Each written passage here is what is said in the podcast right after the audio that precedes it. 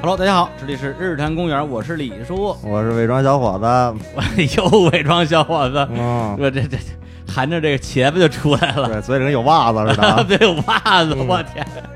这太脏了，这个。哎，介绍一下我们今天的这个啊，这个客座主持人啊，嗯什么玩意儿？哎，就是之前也是日坛公园老朋友啊，我们之前的嘉宾来自于巴比特的创始人卡欧里哎卡恩老大师。家好，大家好，大家好，大家大家好，大家好，嗯进入状态就出不来哎呦了，呦呦！行，那个解释一下啊，就今天呢，我们这个节目啊，就为什么要请甘老师过来来？呃，他他是赶还是砍来着？砍，哎呦，这嗯这这文盲啊，请甘老师过来啊，也是因为啊，我们这个日坛公园的台柱子小虎老师啊，最近还在海上漂流，嗯研究这个带鱼的养殖技术啊，实在是这分身乏术。然后今天呢，我们又聊了一期，呃，其实是非他不可的节目，聊一期美食的节目。可不吗？对，他来不了啊，所以呢，只能请来我们另外一位啊，也是这个自称美食家啊嗯，康老师跟我们一起来主持，对来聊一个跟美食有关系的话题。嗯对，那这个美食是什么呢？就是一个，其实我觉得啊，老实讲啊，客观来说呀，不是很美的一个食，就 聊了这外卖的事儿，嗯然后也请到了我们今天一位嘉宾，来自于这个优良生活的合伙人严寒老师。大家好，我是严寒。同时，我们这些节目啊，也是由这个全球领先的办公空间、社区和服务提供品牌 WeWork 冠名赞助啊，是我们这个中国创造系列节目的一部分。这个游轮生活啊，我不知道就是我们的听众里边有多少人用过啊，不不能叫用过，应该叫吃过，啊吃过，都用吃过，过。我自己之前还真的是吃过几次啊，因为我自己是一个比较深度的这个外卖用户，说白了就是懒嘛，对，嗯就是又不愿意自己做，又懒得出去吃，特别冬天北京又冷是吧？对对，就老叫外卖，原能生活呢就是其中一个选择。对，那这家公司的话呢，要不然我我先简单介绍一下，可以，可以可哎，就是一家成立于北京，二零一零年成立啊，到现在已经九年时间的一家做盒饭的公司。哎，对我们做的其实是盒饭的，嗯但是我们呢这几年一直努力的是什么？是让这个盒饭从一个不太体面的东西，尽量接近于大家在家里吃的饭吧。这就是我哦们现在在做的事儿。啊哎，对，因为其实关于这个外卖这个话题啊，对我来讲，我觉得是比较沉重的。对，因为它呢是在我生活之中给我带来了其实并没有那么美好的体验，但是我又没有办法去脱离的这样一个事情。因为说白了，你不吃外卖吃什么呢？对我来讲，很多时候是这样一个问题。所以今天呢，一个是呃很高兴啊，请到杨航老师过来，咱们一起来聊这个话题，肯定也会聊到他自己的公司。但我觉得，其实我更想跟大家一起来讨论的是关于我们跟外卖这样的一种一种生活方式之间的关系吧。对 OK 我不知道，就是你们俩啊，比如说甘老师，你对于外卖的记忆是从什么时候开始的？小时候外卖肯定就是丽华嘛，那时候学校有个什么啊订餐啊什么啊的，就会订丽华。啊，那就很老牌的一个外卖企业了。是，我都怀疑对现在的年轻人好多无都没听说过绿华这个，有可。能，真是但那个时候就等于说外卖在北京啊，至少就等于丽华，对，没错，没错，对就对是对对对对吧？？就这一家公司是在做对盒饭的这个东西的，对，他们呢，就是能够在一个相对便宜，比如当时二十块钱一份儿，二十块钱一份儿的话，可以有荤有素，有三四个菜，嗯，这是它的优势，你知道吗？其他地方同样这价格也就定盖饭，盖饭就一个菜，嗯你知道，你要这个菜要点了之后不爱吃，那毁了，我告诉哦你，只能吃白饭了。你知道，在我们这样嗯原来干录音的，在棚里边呢，就叫小孩儿，嗯就是我们这波就是刚毕业，然后进棚子叫小孩儿。负责什么呢？什么都干，什么修电脑啊，然后呢，什么抱孩子啊，什么就是什么都干。最主要就是订饭，稍微介绍一下背景啊，就阚老师他现在是在卖咖啡啊哎，，以前曾经是一位音乐工作者 对对，音乐行业最底层的工作者，对吧？音乐民工，啊， 订盒饭 的，对，订盒饭的，对，在录音棚里边帮人订盒饭，哎还顺便就能给人混个音录音什么的。我记得特别清楚，当时我们主要订一家什么呢？旁边有一家马华订盖饭，嗯，订盖饭的。我最恐怖的每次订饭是什么呢？每次订完饭之后，我都能骂骂半个小时街。为什么为呀什？么？因为每次订饭的时候，大概喂喂，然后说说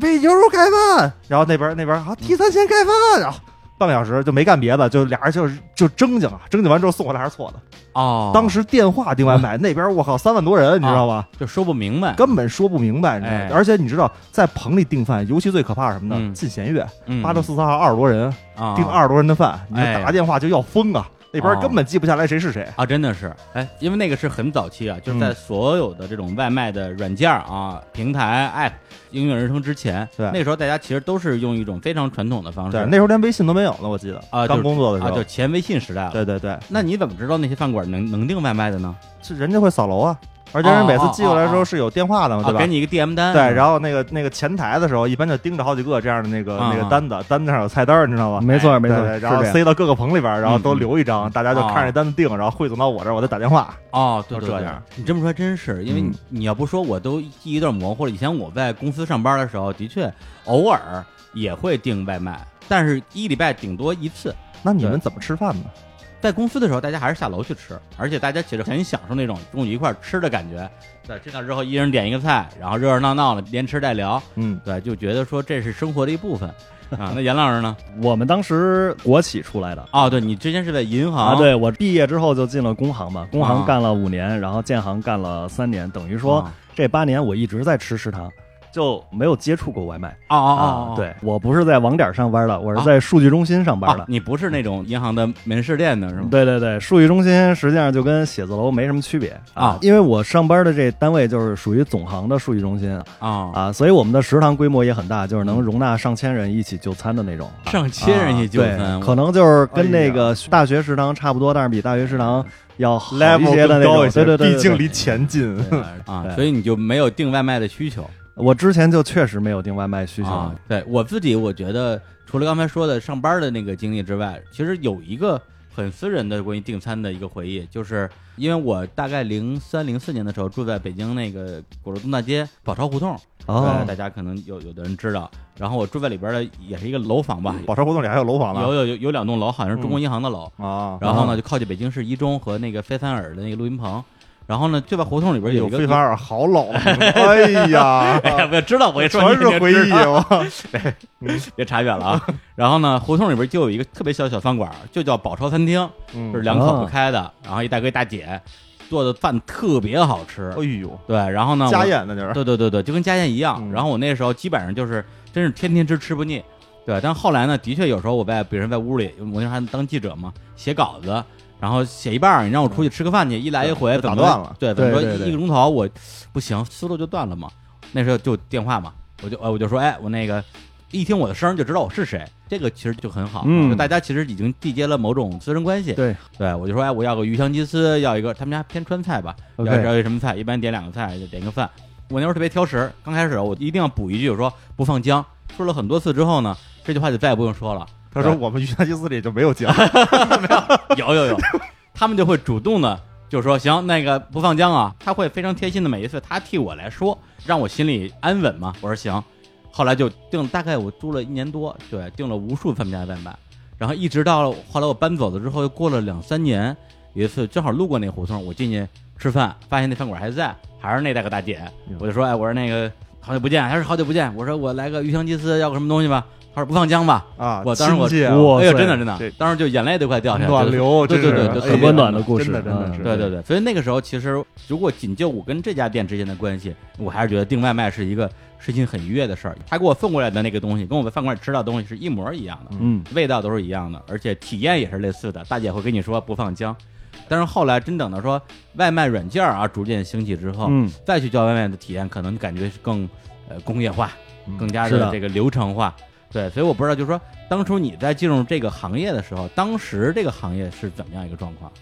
当时这行业可以说是就是要啥啥没有。我进来是二零一四年嘛，嗯一四年之前呢，基本就是属于就是李叔，你在这宝钞胡同哎跟这个餐厅这种关系，就是我服务周围这些熟人，嗯嗯，嗯这些人呢也都是来过店里的，也知对道我们这店里什么样，也有他爱吃的菜，也知道我们这儿卖什么。但是呢，当时刚刚兴起的是什么呢？是这个白领的市场需求。当时我们第一家店在界外 SOHO 嘛，界外 SOHO 是白领特别多的地方，嗯嗯他们刚开始爆发这种中午在办公室吃饭的需求，就是因为国贸那块儿是一个特别残酷的地方，他们基本上就是就都是资本家的公司嘛嗯对。对对，资本家那怎么压榨你？就十二点到一点，所有公司嗯十二点到一点就休息一小时对，啊、那大家全都在这一小时出来吃饭怎么办？就那么些餐厅，嗯那我下来我就得排队啊，对不愿意排队我是就这得样饿着啊，对就是这样。所以很多人就开始有了这种订盒饭啊，哎难对哎吃就难吃点吧，至少不耽误我事儿啊。北啊京，你像就是包括你说那界面 SOHO、SOHO 现代城，对，还有我之前我们公司在那个大望路温特莱那边，嗯，对，一到中午的十二点，你出去之后，饭馆就没法去，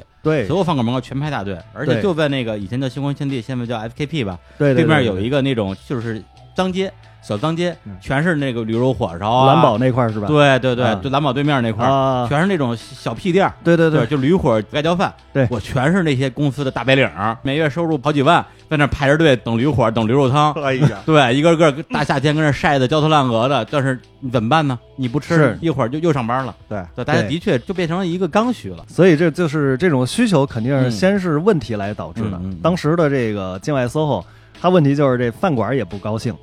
白领也不高兴，哎为什么呢？这白领要不就吃不上饭，要不就排大队；对啊，饭馆呢，我就中午这一小时有生意。嗯，啊，人下班了，我这儿也没生意了，啊所以我全天周六周日我也我没房生意租，对我房租可是七乘二十对四对小时对交着的，但是我只能指望一个小时做生意，就是你这个对日均翻桌率对，是那非我常低的。浪费很大啊。嗯当时呢，我们也就是想解决这个问题，你说这个是哪年的事儿啊这是一零年我们开的第一家店，啊？就在那个建远 SOHO 那儿。对，就在境外 SOHO、啊但是那会儿我不在这店里，当时是我的这个合伙人，也是我们创始人哦，老王，哎，对他一个人把一个店做了四年啊。当时就是包括从一零年开始啊，嗯这个白领的需求的问题就已经爆发了、啊啊。，对，哎，我问一个就是很基础的问题啊， OK 这家店它是一家纯外卖店，还是堂食加外卖？其实这也是有一个演化的过程啊最开始呢，我们就是觉得这个白领吃饭还是得有一地儿坐吧，嗯啊，开的是一个堂食店。啊，哦，后来呢，就发现这个堂食根本接待不了这么多人，嗯而且呢，就是外卖的订单越来越多，嗯嗯，所以外卖订单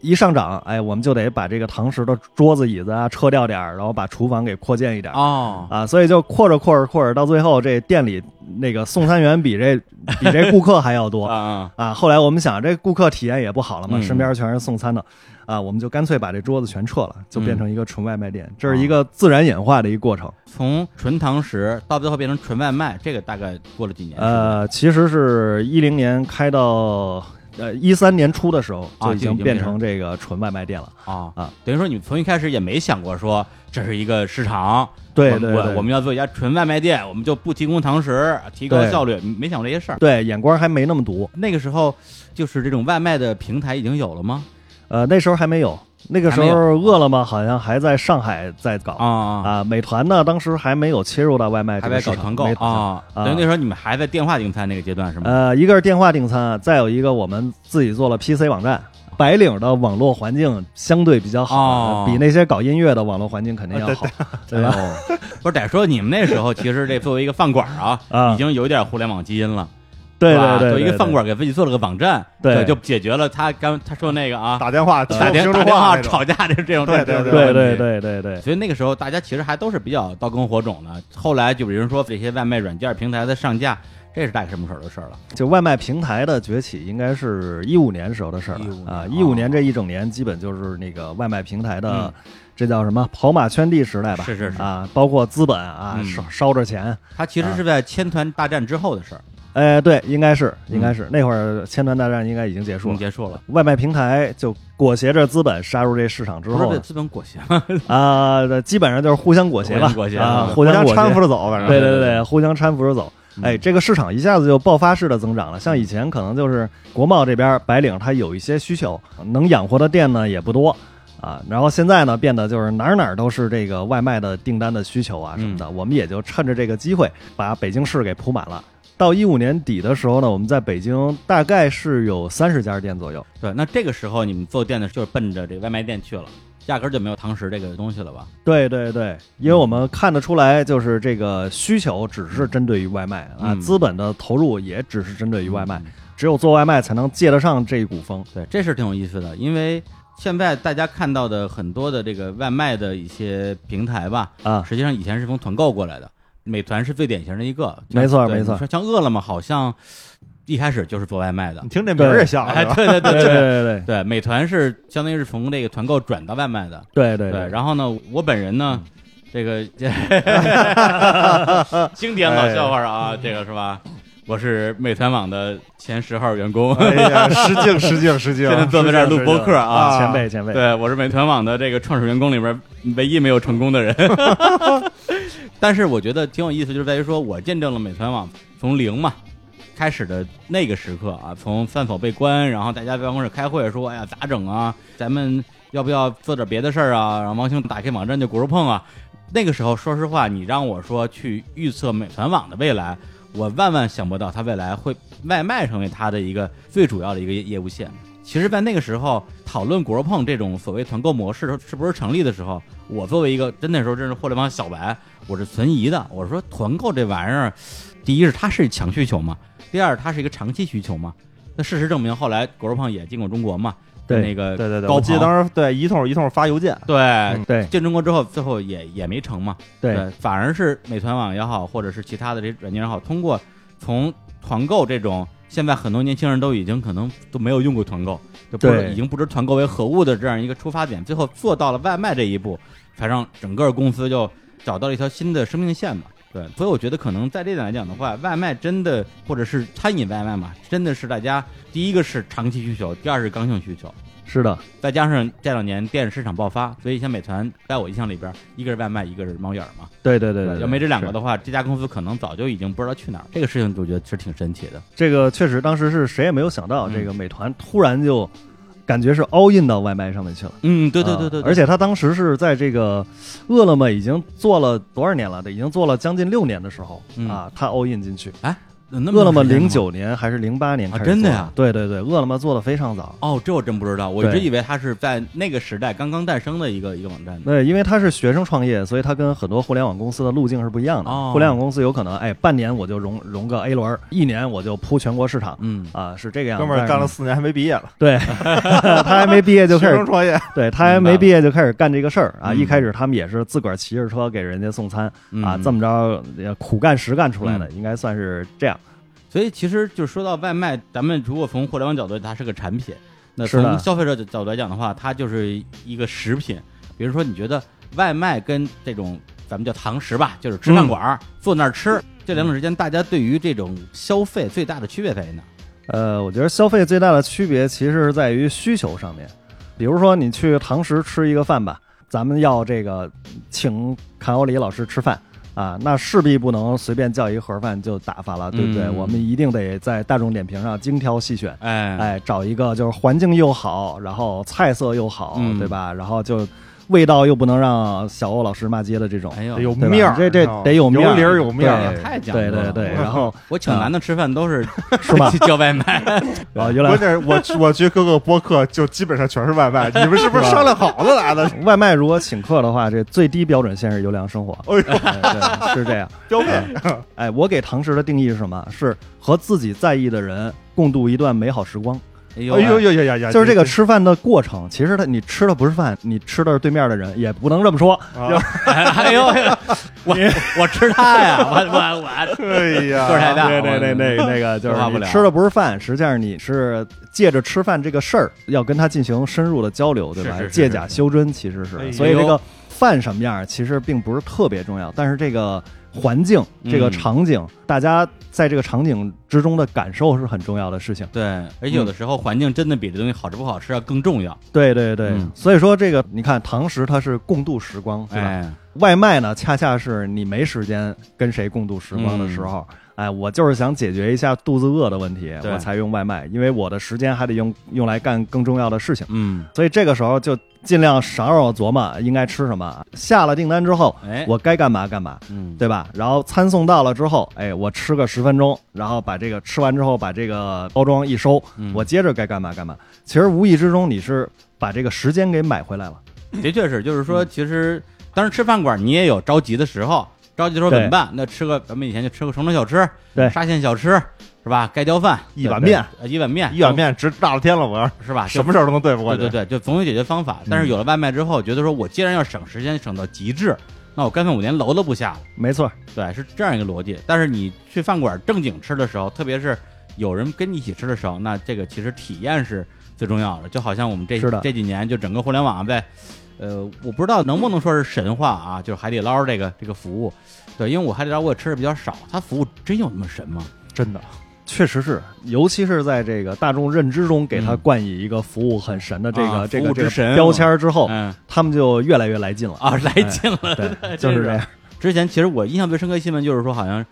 就是两个人就请吃饭，然后去错店了，然后各点了一桌，他们那个服务员有免单权嘛，好像是这个意思吧？嗯，就是说你这个走错了没关系，这桌请了。我觉得我这个如果服务业做这份儿上，好像是挺牛逼的，但他们确实是可以免单的，啊，就有最高权限是可以免单的对。吧？呃，对我觉得比较有意思是什么呢？就是因为我们就算半个餐饮行业嘛，因为我们的下家经常是餐饮行业，而且也是朋友全是干餐饮的嗯，所以比如我们年会的话，我们去年就去海底捞一块儿吃饭。我比较奇怪的是，所有标准化的服务我都可以理解，因为嗯干这行的嘛，这标准化是很容易的事儿。对对对，我就看不懂他那些个非标准化的东西是怎么来的。比嗯如说啊，就是我们在那儿吃饭，我们在那儿吃饭，然后呢，哥们儿过来之后呢，随着汤底上来之后，大家先等等着火开嘛，然后哥们儿跟你聊天儿，嗯，然后给你讲段子，讲什么段子？说，哎呦，哎说上回对他这服务员可以给你讲段子，我操，都是都是业余做博客的，是吧对，也有干播客了，这就都呛行都，你知道 吗？过来给你讲，说说那个大家都是一上来汤之后嗯拍照嘛，嗯然后他说，哎，上回我介绍一客人，真来了之后手机掉里边了。哎，然后结果手机掉里边之后呢，他们没着急捞，嗯其他所有人先过来 照相，先过来照相。我们那玩的，比如喝酒啊什么的，他会给你旁边打岔，你知道吗？哎嗯，你要这瓶吹了之后的话，酒都半价，或者这酒我送你，就是他能够让你不讨厌的情况之下，参与你的聊天和参与你的整个行为我觉得嗯这挺讨厌的呀。啊， 这我我跟哥们儿跟这儿吃饭，这旁边有一个不认识跟这儿捧哏，其实，李叔你是没有碰到海底捞的服务员真正跟你讨厌过，就是你不是说挺讨厌那种啊那个对对对对对你没有碰到过这，实际上没碰到他们是会察言观色的，啊真的呀。他们知道这一桌能看出来这一桌他们大概是能哦够欢迎什么样的服务，不欢迎什么样的服务好不好聊？对，包括刚才这个小欧老师说的，哎就是不太明白这海底捞它怎么是把这个嗯非标准化服务给对对对培训好的嗯，啊。其实我觉得这可能就按就能用三个字儿来形容吧，嗯其实就是家教好，你知道吗？就是咱们认识的人里头，嗯，肯定是这个知书达理的，他往往家庭教育就很好、嗯啊嗯，对吧？他父母就教育他教育的好，像海底捞嗯，它是一个典型的家文化的餐饮企业。哦啊，所以它实际上首先挑这个苗子，苗子不正的不会进来。哦，哎，然后挑好了之后，我就去培养你。他不是说培养你，你必须得笑着露出几颗牙或者怎么样的。哦我们这个整个的环境，去潜移默化的去影响你。他啊哦不完光是说是标准化，他对还有企业文化的一。对，的他是有这个人的个性化的，然后明白他会在你的价值观的层面上，会把你给打造出一致的价值观。就让你去理解你跟顾客之间的关系是什么样的。对，其实这是特别不容易的，因为这个得熏着，用下 门叫熏着，熏着对哎对你得对懒得是上，熏着对，就跟下门里边之后，你学徒干嘛？扫地，哎然后给人端瓜子儿端什尿么盆的，儿，干嘛呢？就哎是呀实际上你在园子里边，只要 真是熏听着着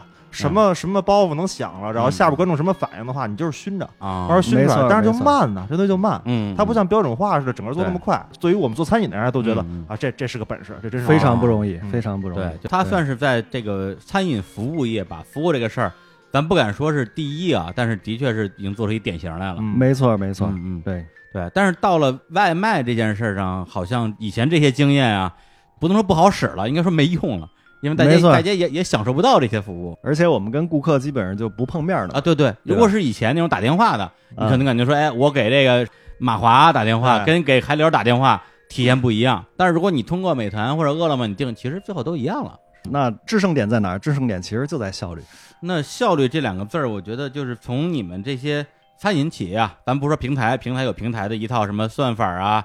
那从你们这些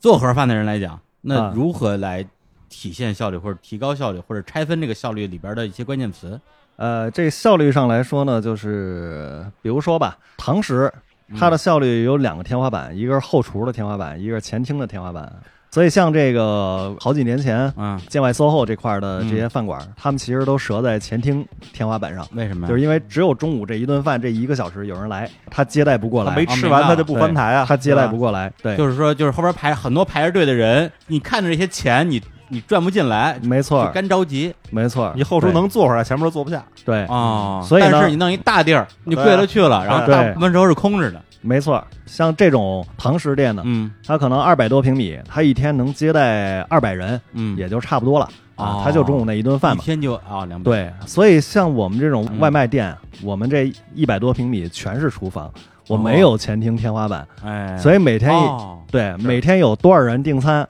哎，只要我们做得出来，我们就是能送出去。你或们者当时能做多少？我们当时最高的时候，一天一千四百份儿，哦，一个店是吗？啊一个店一千四百份儿，大概七倍的堂食快餐厅的服务能力，这个是效率的一个体现。也就是说，你可以完全根据你的这个销售量来对决定你雇多少个厨子，弄多大厨房。对，但是呢，同样我们靠效率赚钱也是个不得已而为之的事情。就好比你去吃海底捞吧，嗯啊，，现在这海底捞人均可能得一百五、二百这样子嗯啊嗯。但是每一个去海底捞吃饭的人，他明明也是知道自己吃到的这些产品、这些食材也就值五十块钱，嗯嗯，但是他还是心甘情愿的去多掏这个一百、一百五去买单嗯啊，就是因为我吃的开心，对吧？我被这个氛围去感染啊我了，被服务了啊啊服务好了。我要在他餐厅里边共度一段美好时光。哎，对对对，我是为这美好时光买的单。但我们外卖就是送过来就是一盒儿，你的人员根本跟人家接触不上，都是外卖小哥外卖直接小哥送过去，啊直接一递就完事儿了。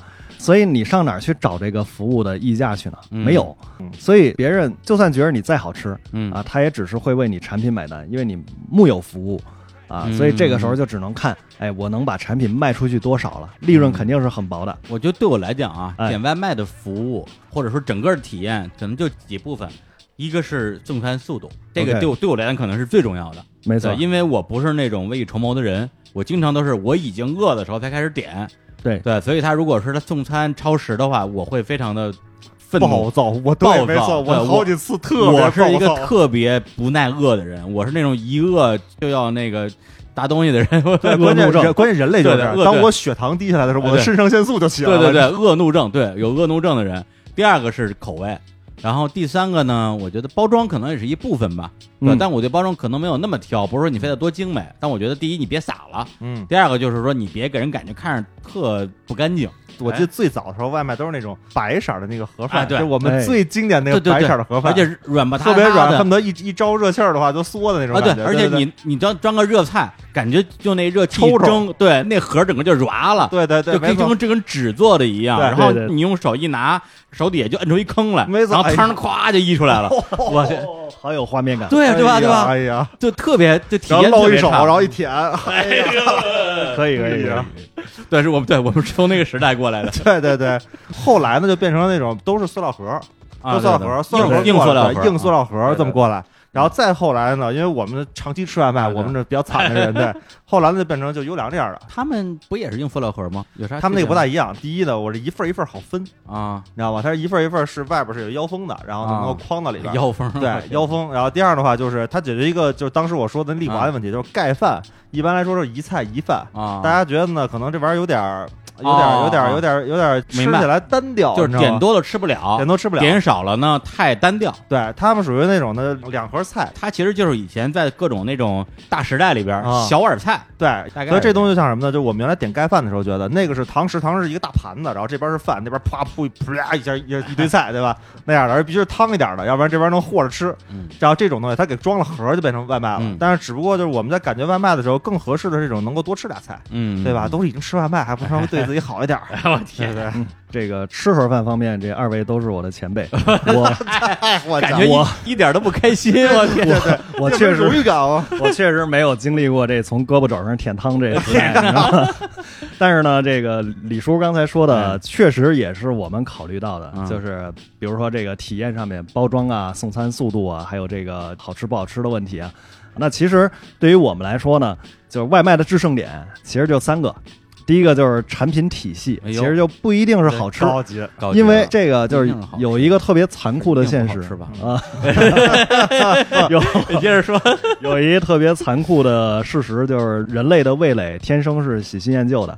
哎啊，就是你第一次吃，我靠，惊为天人，一百分儿！ 嗯哎，第二天再让你吃，你肯定得挑点毛病，八啊十分儿。第三天再让你吃，你这时候已经吃腻了啊。啊所以我就算做的再好吃的东西，到你这儿第三天就六十分了。嗯对，所以以对于我们来说呢，所以你啊我用这个来解释为什么我今天中午点牛腩生活觉得很难吃这 件事儿，是吧？的，就是 因为什么玩意儿？就是因为你太忠诚了，你还知道吗不如说我味蕾没打开呢，是吧？ 这多有逼格啊！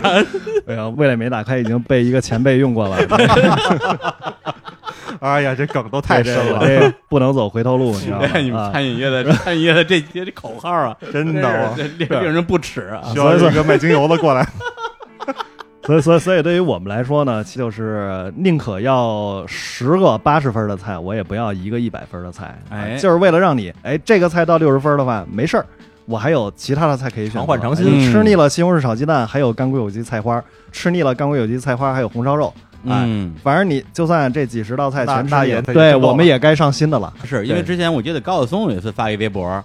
是晒了你们家那个饭，我一看什么西红柿炒鸡蛋，对哎还有什么东啊西，啊干锅有机花菜，还有这个红 烧肉，还有个啥来着？对地三鲜吧，好像啊，是对，就四小样第儿。三啊天，反正那天中午我这个我手机都被震没电了，你知啊，道吗？说你就给全高晓松多少钱啊？全是给我发一微 博的，问我多少钱呢？我说，哎呦我说 这这钱是不是得后给？ 对，对就是我记得我第一次点你们那个，的确跟他那心情是一样的，是对因为就是我不是说北京人怎么样啊，就是我我本人嘛，的确平时常吃也就那几样，是的，对是 的就是西红柿经炒典鸡款对，西红柿炒鸡蛋、第三天，土豆丝， 那对特对，别然后宫保鸡丁儿啊、鱼香鸡丝，就就这几样，一点对八八八四小样，觉得又真好，对对，的，而且一对的吃，哎，好像还真是那个味儿。对，对那后来时间长了之后，就像你说的，觉得说，哎呦，也不能老吃这一样嘛，我我也换换口味，对点点你家别的菜，一吃，哎呦，算了，我还是吃西红柿炒鸡 蛋吧。对，就是这就真实体验啊，还是对念旧，不还是不念吹旧不黑啊，嗯真实体验。明白明那白。这就是你所说的你们这个叫什么？这个产品体系的问题产品体系，这其实啊很像麦当劳，因为我是麦粉嘛，我就常吃麦当劳，常吃也腻。虽然每次都巨无霸呀、什么乱七八糟这点东西，然后但是有时候你也想点点他们新上的各种汉堡。嗯虽然你明知道你早晚有一天还会换回去，然后这些汉堡可能早晚有一天也会被下架。嗯，嫩牛五方什么哎，的，对对对，那是肯德基啊吧肯？德基的，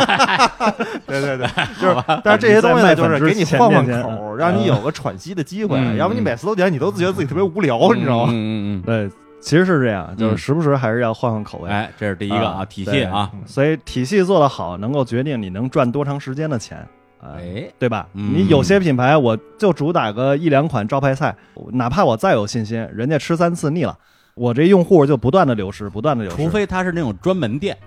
对我就呃卖这个东西，专门店在外卖上面不好使，真的吗？对，比如说就是呃专门的，我举例子，比如专门的驴火店，嗯，专门的锅盔店，这些不好使吗？这些一定要有常识。为什么？哦啊，就是因为为他才能做这个流动人口的生意，哎哦，就是他门前经过这些人，每天基本不重样儿。我嗯我啊感觉到是这样，就是咱们点这些菜的时候，在他这儿是在他优良下边去换。嗯你点锅盔的话，是今天吃了锅盔，明天吃了驴火，嗯，你是在他们之间去换。对对对，但是，一对哦旦你之间换了，了，你之后对吧？其实你还是在啊在追求就是新就是东说西的。这锅盔我再好吃，我对，你也不不能一天点七吃，点点五顿，对对吧？嗯，因为外卖重复服务同一拨人，哦堂食是我每天服务不同的人，这是不一样的。哦，对对对对，对吧？还真是哎，所以说，这是产品体系，对能够决定你能把这些客户伺候到什么时候，他们还能不烦，对吧？这能决定你能赚多长时间的钱。第二就是你说的，包括包装啊，嗯包装是品牌的一部分嘛。啊，啊，这个品牌呢，能决定你比别人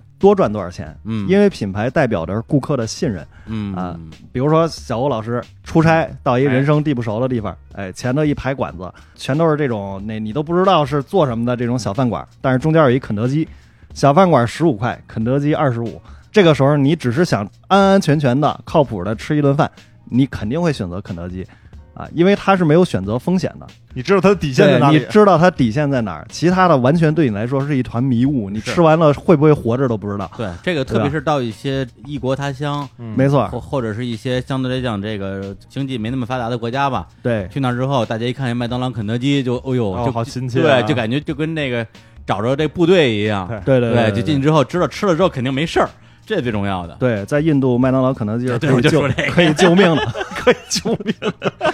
能救命，真是所以说，能就是肯德基二十五，其他这些馆子十五，那嗯十块钱就是肯德基救命多赚的就钱是。买命的钱。对，他是他他对，可以这么说。对对对对，就是让你买一个放心对对啊。所以呢，你的这个包括包装啊，包括你的宣传手段啊，包括你怎么去打造这个品牌啊、品牌的形象啊，让别人能够决定，就是你是不是可信。你要是可信，同样是西红柿炒鸡蛋，我愿意多花两块钱买你们家的。嗯啊，多花两块钱买我们家的话，呃反映到净利润上，可能就比别人多百分之二十，因为盒饭的利润率很低嗯啊。对，所以这个是就品牌的溢价能够决定你比别人多赚多少钱。嗯啊！我今天中午刚吃你你们这个啊，就是它中间它是一个一个腰封，呃腰封， Yeah 然后呢有一个长的啊放米饭的，还有四个小圆碗儿啊啊就放菜的。就这个设计，你们是从一开始就是这样的 吗？必然不是啊啊，啊！最一开开始始也最开是始白塑料盒是吧？ 刘刘摊儿 对，留摊儿留舔胳胳膊膊肘那个 儿， 我我我我们是从最开始应该从丽华这个级别，啊哎，就是格子饭盒，哎哎，透明塑料盖儿，这种饭盒进化而来的。第一代啊 哎，对，第一代其实我们也跟别人没什么区别啊啊，但是呢，就我们发现一些问题，我们当时就觉得啊，为什么都做宫保鸡丁、鱼香肉丝，嗯我们做的也不比外头那些堂食店差，为什么我们就一盒饭菜有饭有菜啊，好几样，我们就只能卖十几块钱，人家炒出一盘菜就能二三十块钱，嗯就是人家堂食。我觉得肯定这个答案不能从饭里去找嘛。嗯后来我发现啊，这其实是形式都不一样哎，就是你这个盒饭啊，就让人想起来这个苦逼呵呵的生活嗯啊，就是盒饭为什么都搁到一个盘儿里的分格，嗯是因为方便你蹲在地上吃 的，对哎吧？ 稳是吧？哎呀对，就是一只手能拿住，就是不趁桌子，你知道吗？对， 不趁桌子的地方。哎呦我，。所以当时这个盒饭给人的印象就是这样啊就是蹲一拉六个台阶儿 上，对，所以当白领的需求爆发，人在这个有空调、有什么这个那个条件挺好的办公室里吃这个东西，他会觉得自己的生活变苦了嗯啊。有了这个感觉之后，他就不倾向于支付高一点的价格啊。那个那个饭盒上就印了一个“苦”字 儿，是吧？看着就惨的惨，啊哎呦说这品牌怎么惨兮兮的？哎，哎，后来我们说，哎，干脆我们就从形式上入手吧，也别嗯改进什么饭菜啊什么这些，我我们已经做到头了啊。我们瞎说，呃，不好意 思啊，被被看穿了，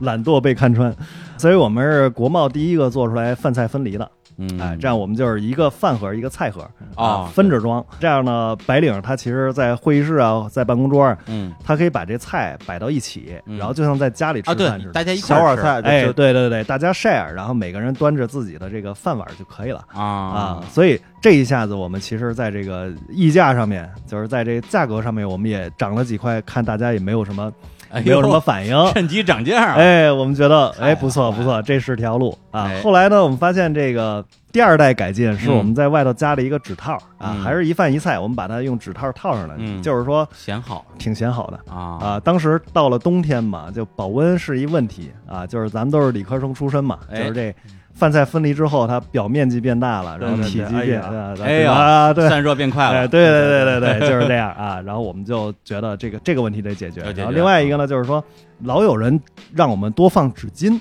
哎，哎，我们觉得这是宅男废纸吗？后来发现 不是啊不是这么回事我儿，天哪，我我今儿反应了一下，是因为他们在这桌子上吃饭呀，他夹菜的时候，因为饭菜分离了嘛，啊，离了夹菜的时候，哦对对，这菜汤儿会滴落到桌子上。对，但是你要是在饭馆吃饭，你是不用擦桌子的；哎对，但是你在自个儿办公桌上吃饭，你必须擦桌子，嗯，对不对？所以这也是一问题。后来我们就干脆做了这个你们看到的这个场这景还个真细啊。，对这个纸封套，嗯哎，把它撕开之后就变成一餐垫了。哦因为我们原来的录音棚里边是铺报纸，啊，对对啊，叫找报纸、铺报纸对，或者所以精明购物指南，对对 对，哎呦我操哎，对对对对对， 那那个这是最是防真水的我还的。认识经历过这几个编辑呢。 便宜啊，一对不是。以前精品的那个记者来我们这儿做过节目，他自己都承认，我们这东西就是他妈的适合垫桌子用， 精品是唯一它能不阴进去的那种。对，而且红板纸，因对为用铺满纸哎呦我两块两块钱两百页，开玩笑呢，对对对，这都有经验啊。哎呦所以我们就做了那个纸套啊啊，它卷起来的时哦候，它能让这个表面积又减少了两个面儿，对不对？它把哎这个饭盒和菜盒压到一起了。哎呦，哎，它打工业开设的计啊时了候就变成了一个摊垫儿。三店儿哎，所以在那之后呢，再也没有人找我们多要纸 了。啊所以这个我是还真没这么用过，我是我吧就没没看出来他能说干明那个你是用，定精品，你你对啊，精品还有吗？是没有了，我都我也你不你知下道次点的时候就就能发现我们这个中间有一个刻线啊上面还写着“粗暴点儿，撕开我哎，我我看见了”啊我今天还专门拍这张照片儿啊我说你们一个卖盒饭的，还就写这种 slogan，搓我点儿撕开我，什么意思啊？我龌龊。不是，我就说我我吃个饭，我干嘛要粗暴点儿 啊？我对，就这句话我对琢磨了很长时间没琢磨明 白我操啊，原来是这个意思。对，其实就是很多顾客他不明白我们的意图，啊不明白我们做这盒的意图，所以他就是从边儿上抽出来，对啊，然后我吃完之后该擦桌子擦桌子，然后再完完整整的再塞回去塞回去。我就是啊， 对对对，这种可能就是比较有这种整洁的这种强迫症 啊啊，对，是这么回事儿。明白了。哎呦，哎，对，所以这个是一个这个根据问题去改进自己的产品的这么一过程哎呀。然后到后来呢，我们发现又发现，哎，就是这个白领的需求还是那个挺高级的嗯，就是他觉得一菜一饭满足不了自己一中午的需求，希望更丰富点儿，因为嗯既然要叫接近这个家里头做的菜嘛。那你妈做菜肯定不可能只做一个，对哎吧？全家人吃一道菜，嗯，对吧？肯定得得有两三个，所以她也不希望一定多点，是吗？妈 看谁妈了，对吧？看谁妈了。啊 OK，然后那个就是，哎呦，给我思路都打断，不是这这 什么？咱从妈开始说起。从妈开始说。你说说你妈， 嗨说什么呢？这但是呢，他们点两份菜呢，又会浪费，所以你说这个白领就是矫情啊，不说别哎的哎矫呦情，哎呦白骂领客户就是矫情行。行哎呀所以后来我们说，哎，干脆我们再改一下设计，哎，一个饭盒上面承接两个小圆菜盒，嗯这样的话，那个我们就改成了现在的这种包装。嗯啊，那么这包装呢，就基本上现在来说，就在被全国的同行山寨啊啊，真啊的，对对，我还点过山寨呢，我当时还给严严寒拍照片，我说：“哎，这不是你们家那设计吗 发给我的照片，别人以为是我们家的，啊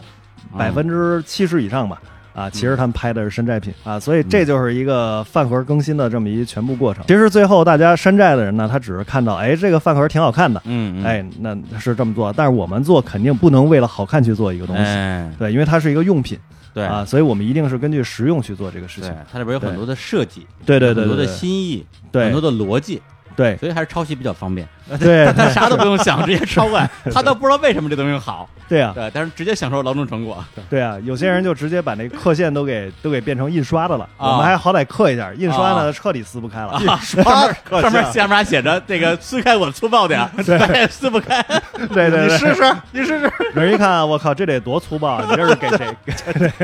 哎呀，我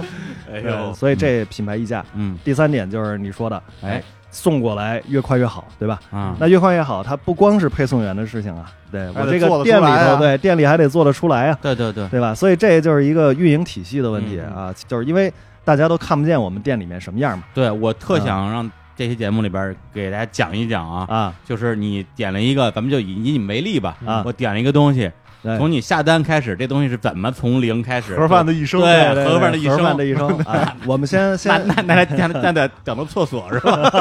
盒饭的一生， 然后这个先先找一参照物吧，参照物就是咱们自己在家做饭， 哎，对吧？自己在家做饭呢，我们可能下班儿先买菜去，嗯啊，买完菜回家洗菜、摘菜，然后这个再炒菜，包括还有一些预制的处理，什么煮啊、炖啊什么的这些，嗯，哎，之听着就后不想做了。哎之后这个出锅，大家再吃，这过程呢可能得个一俩小时吧。但是像我们这样，比如说我们的菜从来不会有这种没切好的菜进我们的店里。啊，嗯我们这直接就是中央工厂批量的把这个菜品按照标准给切好了。等会儿啊这中原工厂是谁的工厂？你们自己的工厂吗呃，？是我们合作方的工厂，我们是跟海底捞用的一个工厂，叫蜀海。哦，啊就是这个企业就是切菜的，对对对，他把这菜买过来洗干净切好了，对切对配，对。这叫切配。哦，所以，哦所以你你去海底捞吃这个火锅的这个这些菜，嗯跟我们的菜是在一个地方切出来的、哦啊，，所以这个你可以放等于说心，你把这部分的时间全省掉了。全省掉了，啊就到这个店里就已经是切好的了，而且是分装好的。什么叫分装好的？哎就是我们这个，比如说一袋儿十份儿，我们把这个四种食材、嗯啊全都投到锅里头，再加上我们的标准化调料包，嗯哎，我不用称量，这师傅也不用说我抓多少合啊适，直接都倒进去，出锅就能打出十份儿我们的这种标准包装。就是色香味加对分量都是统一的。对，而且呢，我们现在的菜品已经不是厨师做出来的，哎我们菜品是炒菜机器人做出来的哎呀，啊高，这个不不是不啊，真的有这种东西的存在了吗？我啊只听说过扫地机器人儿。您您中午吃的就是炒菜机器人出来哎的，呦，怪不得就是在 就在就在没有咱们人的味道，是没吧？有人的味，没人味儿， 没人味儿，儿。 对，但是有人性不是它啊。长长不是有什么人性？长不是它长什么样 啊？机器人就是一大滚筒这样子，哎哎，回头哪天我带您参嗯观大一滚下，筒就在哦就在咱们这个楼旁边那楼。啊啊，驻邦两千，哦他那就是我们第一个用机暴器露我人们的的店。办公地点。呃，不好意思啊，没人接着说这这段可以掐了啊。啊没没事。 然后， 然后呢，那个这机器人就是一大滚筒，嗯然后这个滚筒呢是它能掌握这种油温啊、火候啊、时间呐，它这边有这个自动勾芡的这淀粉盒，哎还嗯有自动喷调料的这个调料盒。哇，啊，还有这种检测温度的这么一个东西，然后每那一这道比菜家里那炒菜机器人可可复杂多了啊。复杂多了啊。这个还有家用扫地机器家人有，啊。啊它就是有俩像扇叶子一样的那儿转，那那这不就跟那个那个什就么，就帮你扒拉菜，不就是《大内密探零零发》里边那个啊周对星对周星驰发明那玩意儿吗？啊， 那你根本发没出来。要你命三千，不是吧？呃不是，那那是国产零零七哦，哦，对，哦不好《意思零零发》里边我就是周星驰他老婆是那个那个谁嘛，那个刘嘉玲嘛对，他就发明了一个炒菜机，是是然后是拿两个铲子，然后在那儿铲，这样你炒菜就方便了什么之类的现在就有那个啊，就长了。对对嗨对，这这所以以前呢，我们是发布个新菜，发布一批新菜，这些所有厨师都得过来培训接受培训，哎啊这是一个我们完全接受不了的成本哦啊！哦为什么我一八年才开始放这个全国品牌呢？就是因为一八年的时候，机器人炒菜成熟了。比如说，我们往这个深圳店去发布，那我们发布新菜，直接在他那机器人里传一个我们最新的程序就啊可培以训了。了 update 一下哦就可以了。对，就是这么回事儿哦，我靠啊！，所以上面有个钮儿写这宫爆鸡丁，啪一摁就炒出来了。啊，基本是这样 Yeah。而且 关键它它连勾芡、啊撒调料什么都是自动的啊，嗯加对热那个这还是手还是得手手里往里扔。对啊，这个对无因为无法想象啊，对，因为你勾芡开过饭馆的人啊，就是这行业里就流行一句话，就是哎老板必须看大厨脸色。啊，这是什么意思呢？就是说你的大厨才是你掌控你产品的人。啊？啊，有很多就是开饭馆老板不是很懂的，或者说他还没有上规模的，嗯就是这个大厨会做什么他就做什么，就是对不大对？产品经理，对，大产品经理，而且又是生产、啊采购什么这个产品设计，全是他一手包揽嗯哦，那是啊，所以你这个店开好了，也完全是因为它的啊真是还真炒出是餐风格比较有时候适合去一这个饭馆，比如说我吃了好多年了，突然有一天，哎呦，你们这菜怎么不对了？对人说，哎呀，不好意思，我们这这换大厨了。对那对我来讲的话，无论这个饭馆有多喜欢，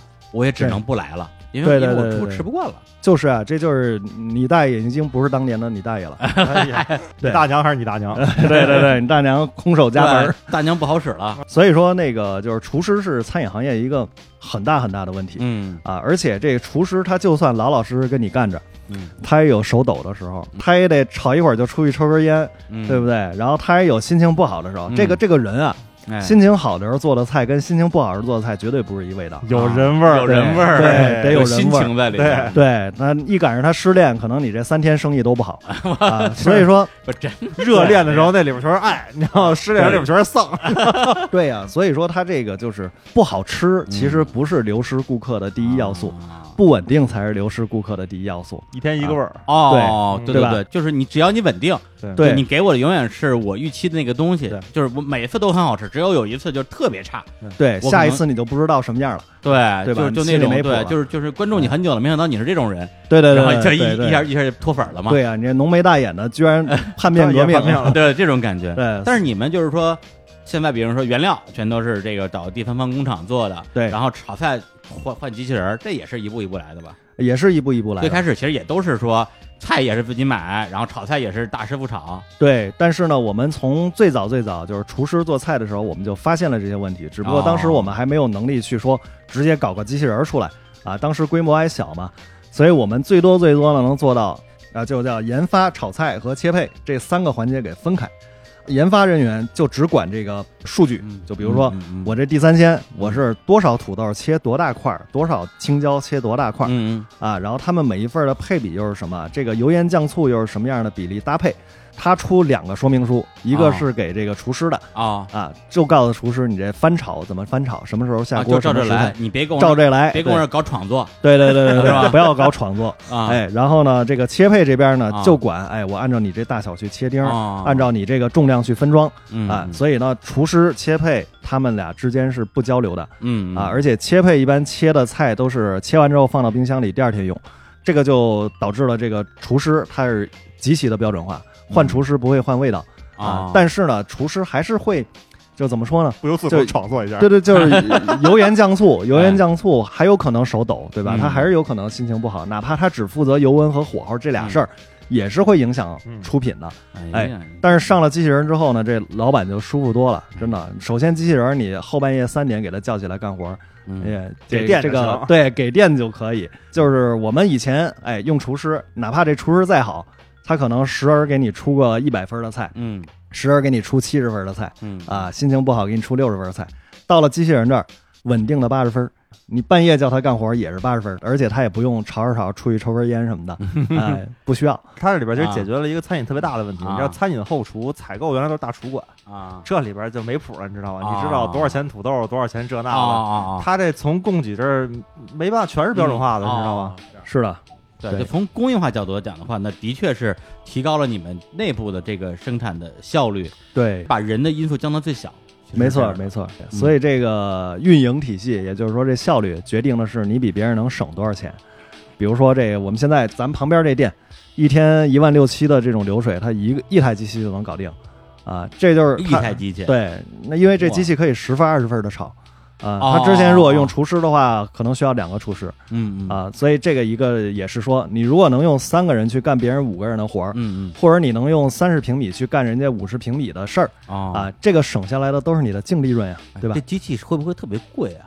倒也不贵，反正哦啊就是，哎呦，这有点有点说着说着有点像招商广告了。 没有，我就好奇啊，这啊就是说机器其实就就跟人力比嘛。对机器啊，其实是这样，你要是让它单门定一台，那有可能百八十万你都有可能得担着。对对对，但是呢，我们是已经扩大到几十家店的时候，嗯我们才开始搞这个事情嗯啊，所以我们跟工厂一下订单下几十台的话，它的成本就有可能给我们降到几万哦啊。这样的话呢，就是我们的加盟商也是比较容易接受了嗯啊，是这样的。明白。对，对，因为刚刚也提到这个加盟商这个话题啊，就是你们现在全国是有多少家店？呃，二百多家，二百多家。北京将近六十家，然后我就在想，你这你二百多家店，他们是本来就是个饭馆儿，现在就成为你们的加盟的这个企业吧？还是说他本来他不是饭馆儿，就是两个人，然后他呢就是觉得说，哎，这事儿不错，我来参与一下，然后他就帮你管理哎这么一个没有堂食的一个后厨。这个其实都有。首先啊，就是你不管是你做纯外卖店，还是你开一个堂食的饭馆，你只要对外服务，你就必须得取得这个食品经营许可证。哎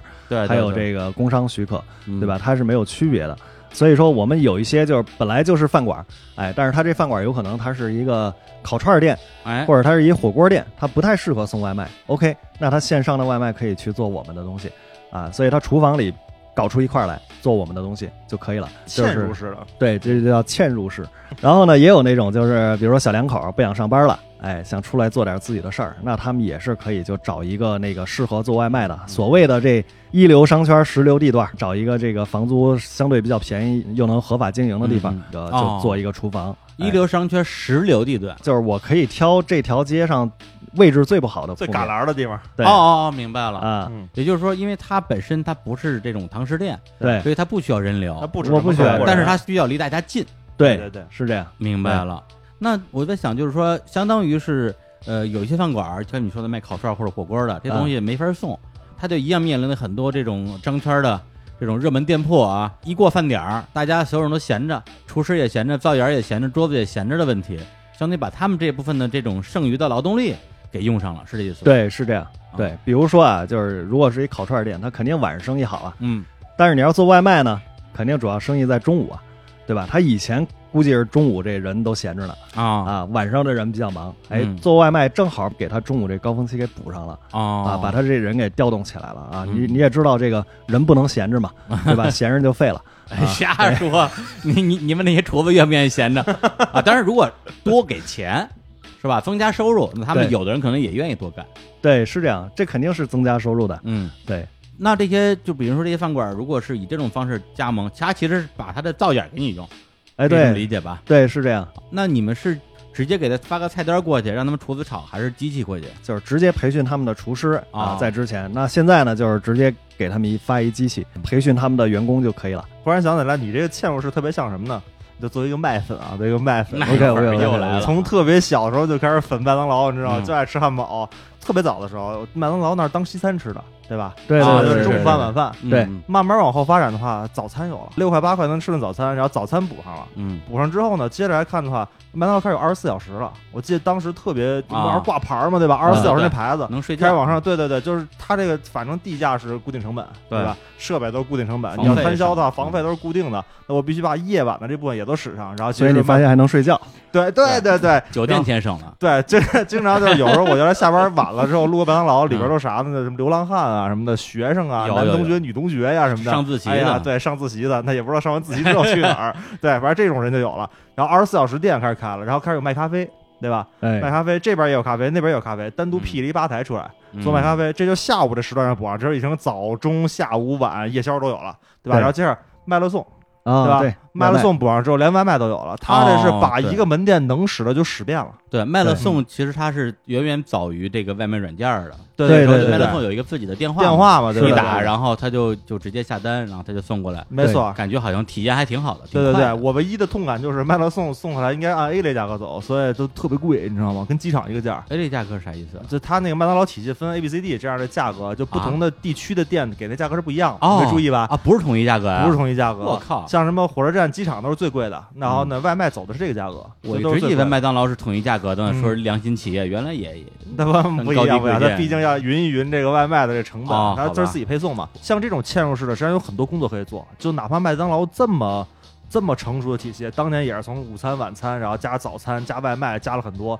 所以其实餐饮门店还有很多可开发的空间。哦，就是他们这样还有很多人把它插进去，人就就能多挣两千块钱，对吧？啊？其实就是把所有这些门店的效率最大化，对，没错，就是现在门店远没有达到真正饱和那个不效饱率。和。对对，你看麦当劳都已经这么努力了，人都已经这么大企业了，还这么嗯努力的把能填上一分钟 的份儿全填上。啊，你说这嗯跟我当年去那个哪儿啊，去那个藏区跟那个那些藏民喝酒一样，喝酒吃肉。我说我我说我吃饱了吃饱了，他说哎，你刚才这个吃饱了，这是肉肚 子，酒肚子还没填上哎呀呢，再来这儿再喝点酒，啊北京叫六份儿，是吧？是 是吧？吧？六份儿，你得把对喝点汤，喝点汤，啊，对份儿溜上。对对对对对， 汤肚子还空着呢。啊， 对啊，哎呀这种感觉好几个肚子。是所以这门店的话，你只要房租往那儿一扎，房租如果是最大头的话，啊其他的你就拼命往里边塞买卖。先满之后，先买嘛反正就是就是说加工作量之后，你给人涨工资呗，没错，就没错都能对商量。想想你这餐厅一旦空着的话，人心就散，对吧？嗯你也不知道这人干嘛，天天就聊天儿，对吧？啊打牌玩手机、打牌，真打牌 是对，餐饮就是要聚人气。嗯，对，有些有些餐饮它故意给自己控制的慢一些，嗯，好让这个嗯更多的人在这个屋子里留存哎啊嗯。这个其实都是做餐饮的一些特别重要的事情。哎，我插一个问题啊，有一个东西啊，其实我真是前两年才第一次听说，它也是这些传统的这些，特别是这叫快餐店吧，解决它的这种上菜速度问题，就是料理包。大概意思就是说，我们吃的很多的这种快餐店，我不知道好像吉野家什么之类的，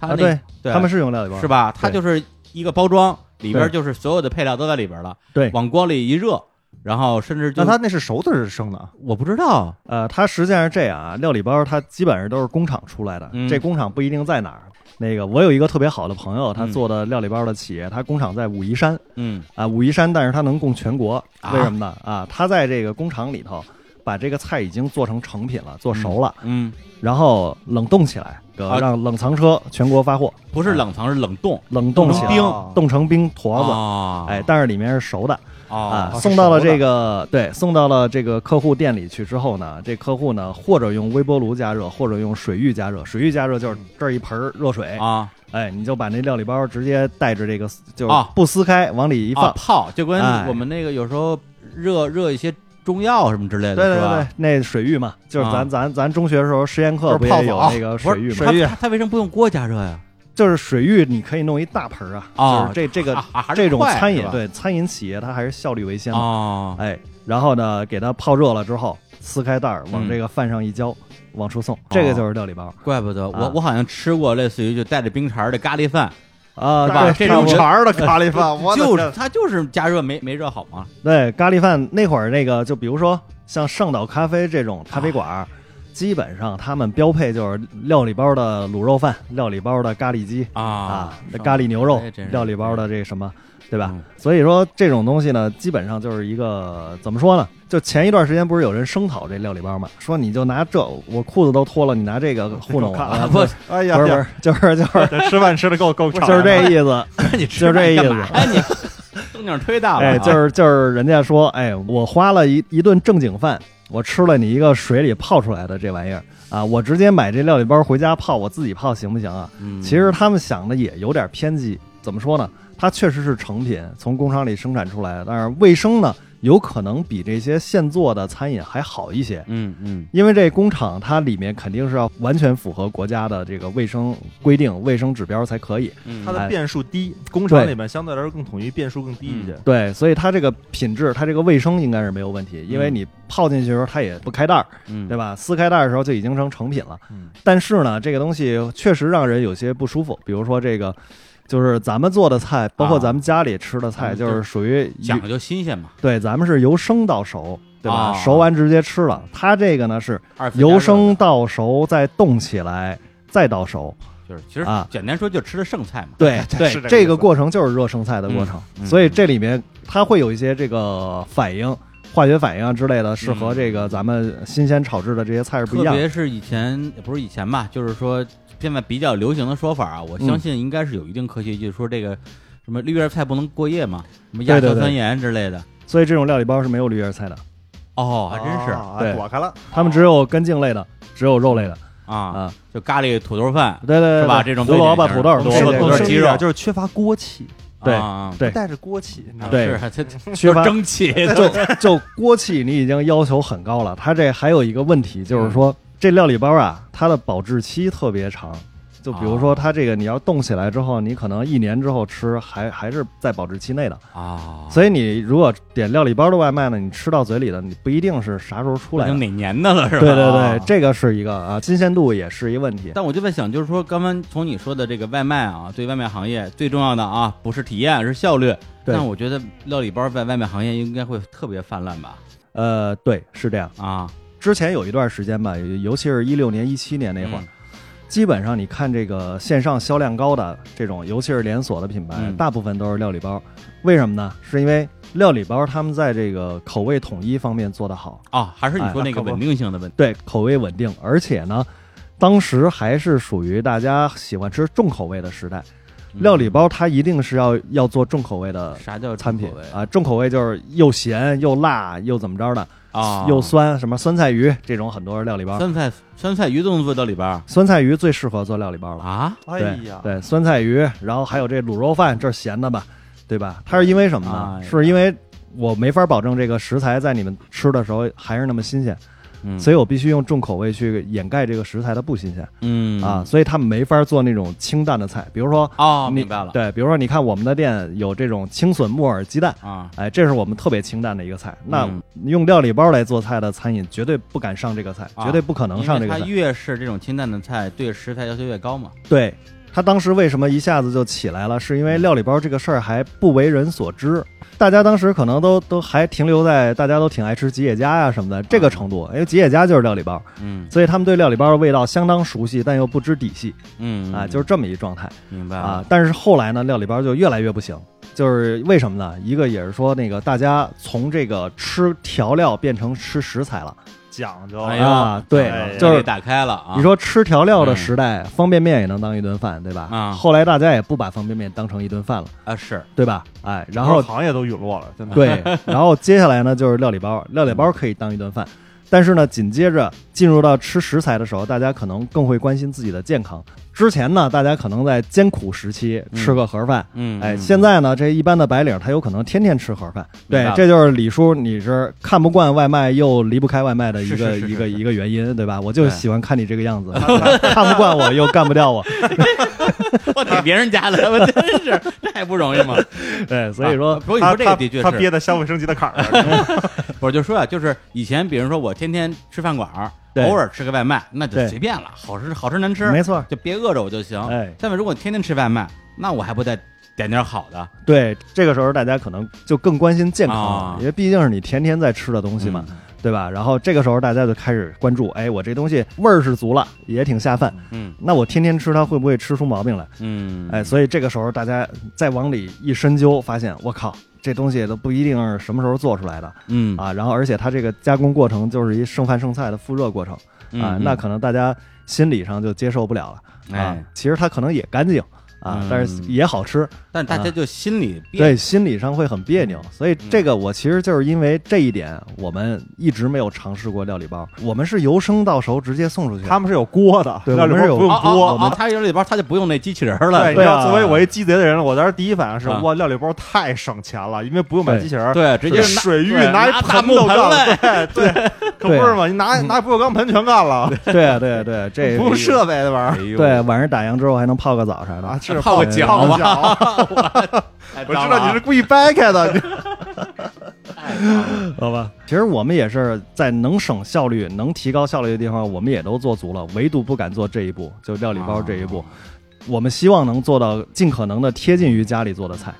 但是你一上料理包，你就 贴不上家里做的我突然我菜突。然发现，这跟速溶和现磨有点很像。哎哎，呦差不多，哎 差不多，哎差不多，差不多吧，。对吧？对然后所谓速溶，不过就是咖啡正常在锅里边萃取，你要正没常错我们喝的咖啡大概萃取率百分之二十，嗯呃，十八二十二嘛，差不多百分之二十就可以了。对那边加上其他的某种方式之后，嗯可以嗯萃取率能够达到百分之几十，嗯嗯，省料嘛，对吧？哎省对料。对，出来之后就是咖啡的水溶物，然后再用冻干或者喷雾给它做成干粉，哎，所以以这样呢，它是它本来就是水溶物嘛，所以你哎找水就就都全部溶解了，是这就是对速溶。这对嗯就相当于是全部做好了之后，然后就到这儿来，就水溶物都给你搞好了，你加水就完了呗。没对错对吧？是一个套路。然后到这边的话，你要保证它的一些热敏性物质啊，还有这些个呃香气啊等，香气是最难控制的，嗯哎，因为嗯这一着就跑，你哎呦知道吗这？个所以就变成了现磨的这个这个套路。一说到咖啡，阚老师就说的非常专业了。对，对但是对对，对对对于这个速溶跟现磨的区别，我之前我还专门问过一次小伙伴老师，嗯，他是第一是还比较专业，嗯啊第二个他这个这个语言比较粗俗，对 就是容易听懂。我说我说这速溶跟现磨这个到底有什么区别啊？他说简单跟你说吧，就速溶咖啡吧，它这不是个东西。 我说行，懂了 啊。哎呀，我以为有多摇滚乐的说法了，你知道 吗？他的说法更难听， 呃，差不多这意思吧。嗯，对对对，是。啊，对，但但是因为我其实还蛮爱吃吉野家的，而且蛮实际上，我在餐饮行业里边还真的有人去找嗯吉野家的照烧酱，啊，就找这个供应链，嗯，因为那个是他们啊啊啊就口味已经非常熟悉，而且又大家对就对对对是对就是很热衷的一个味道。对就它也分好赖，你知道吗？它也有调味的好赖。对，反正对我来讲就是说，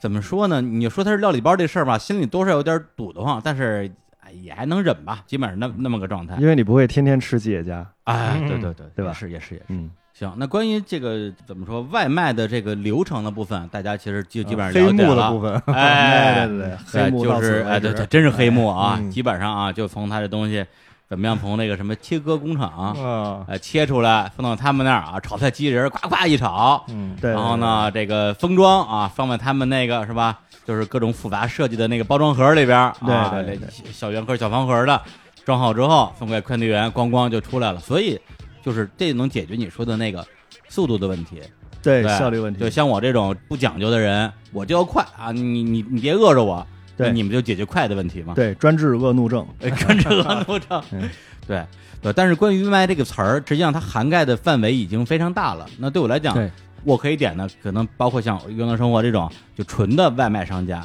对也有一些可能我平时吃的比较多的一些什么什么西贝啊、什么梅州啊等等这些，还有一些之前有一个 app 叫回家吃饭，我不知道你用过没有？所谓的 C to C，相当于他们的这些这个店家就是像我们一样老百姓，对我在家里炒菜，你能吃到类似于家的味道。对对，说实话，现在其实我打开这个外卖软件儿，呃，点的最多的还不是饭的部分，其实更多的是一些饮品、饮料，嗯嗯还有水果儿。基本上我就是一直会买的，当然还有一些就是超市里边会买的一些这个日用品，日用是吧？我我 我，对，什的么意确啊思，我有些朋友啊也啊跟我有一些反馈，说这个东西啊还真得是在网上买比较方便， 是万一你你没带，你还得出去买去，是吧？据说我一哥们儿之前好像是有一次在在酒店啊房间里边儿发现这个日用品没带， 然后就肯定不行嘛，啊这安全第一嘛。然后啊，哥们儿就出去买去，但是那时候还不是那个外卖时代，没法上网买，他就出去找那个超市，然后上网一搜，然后就离得最近的超市特别远，要绕一大弯儿，因为他那酒店好像在一个院子里边儿。哥们儿一着急，直接翻墙出去买的，好心酸那就是特别心酸嘛。嗯所以你看，现在就是对我们来讲，好像就是这一类的需求被满足的比较好了，就相当于是我们跟这种日常购物之间的关系变得很近了，包括对买菜什么的，其实现在对都可以在手机上买。 对对，所以我就在想说，这个东西它到底是让我们的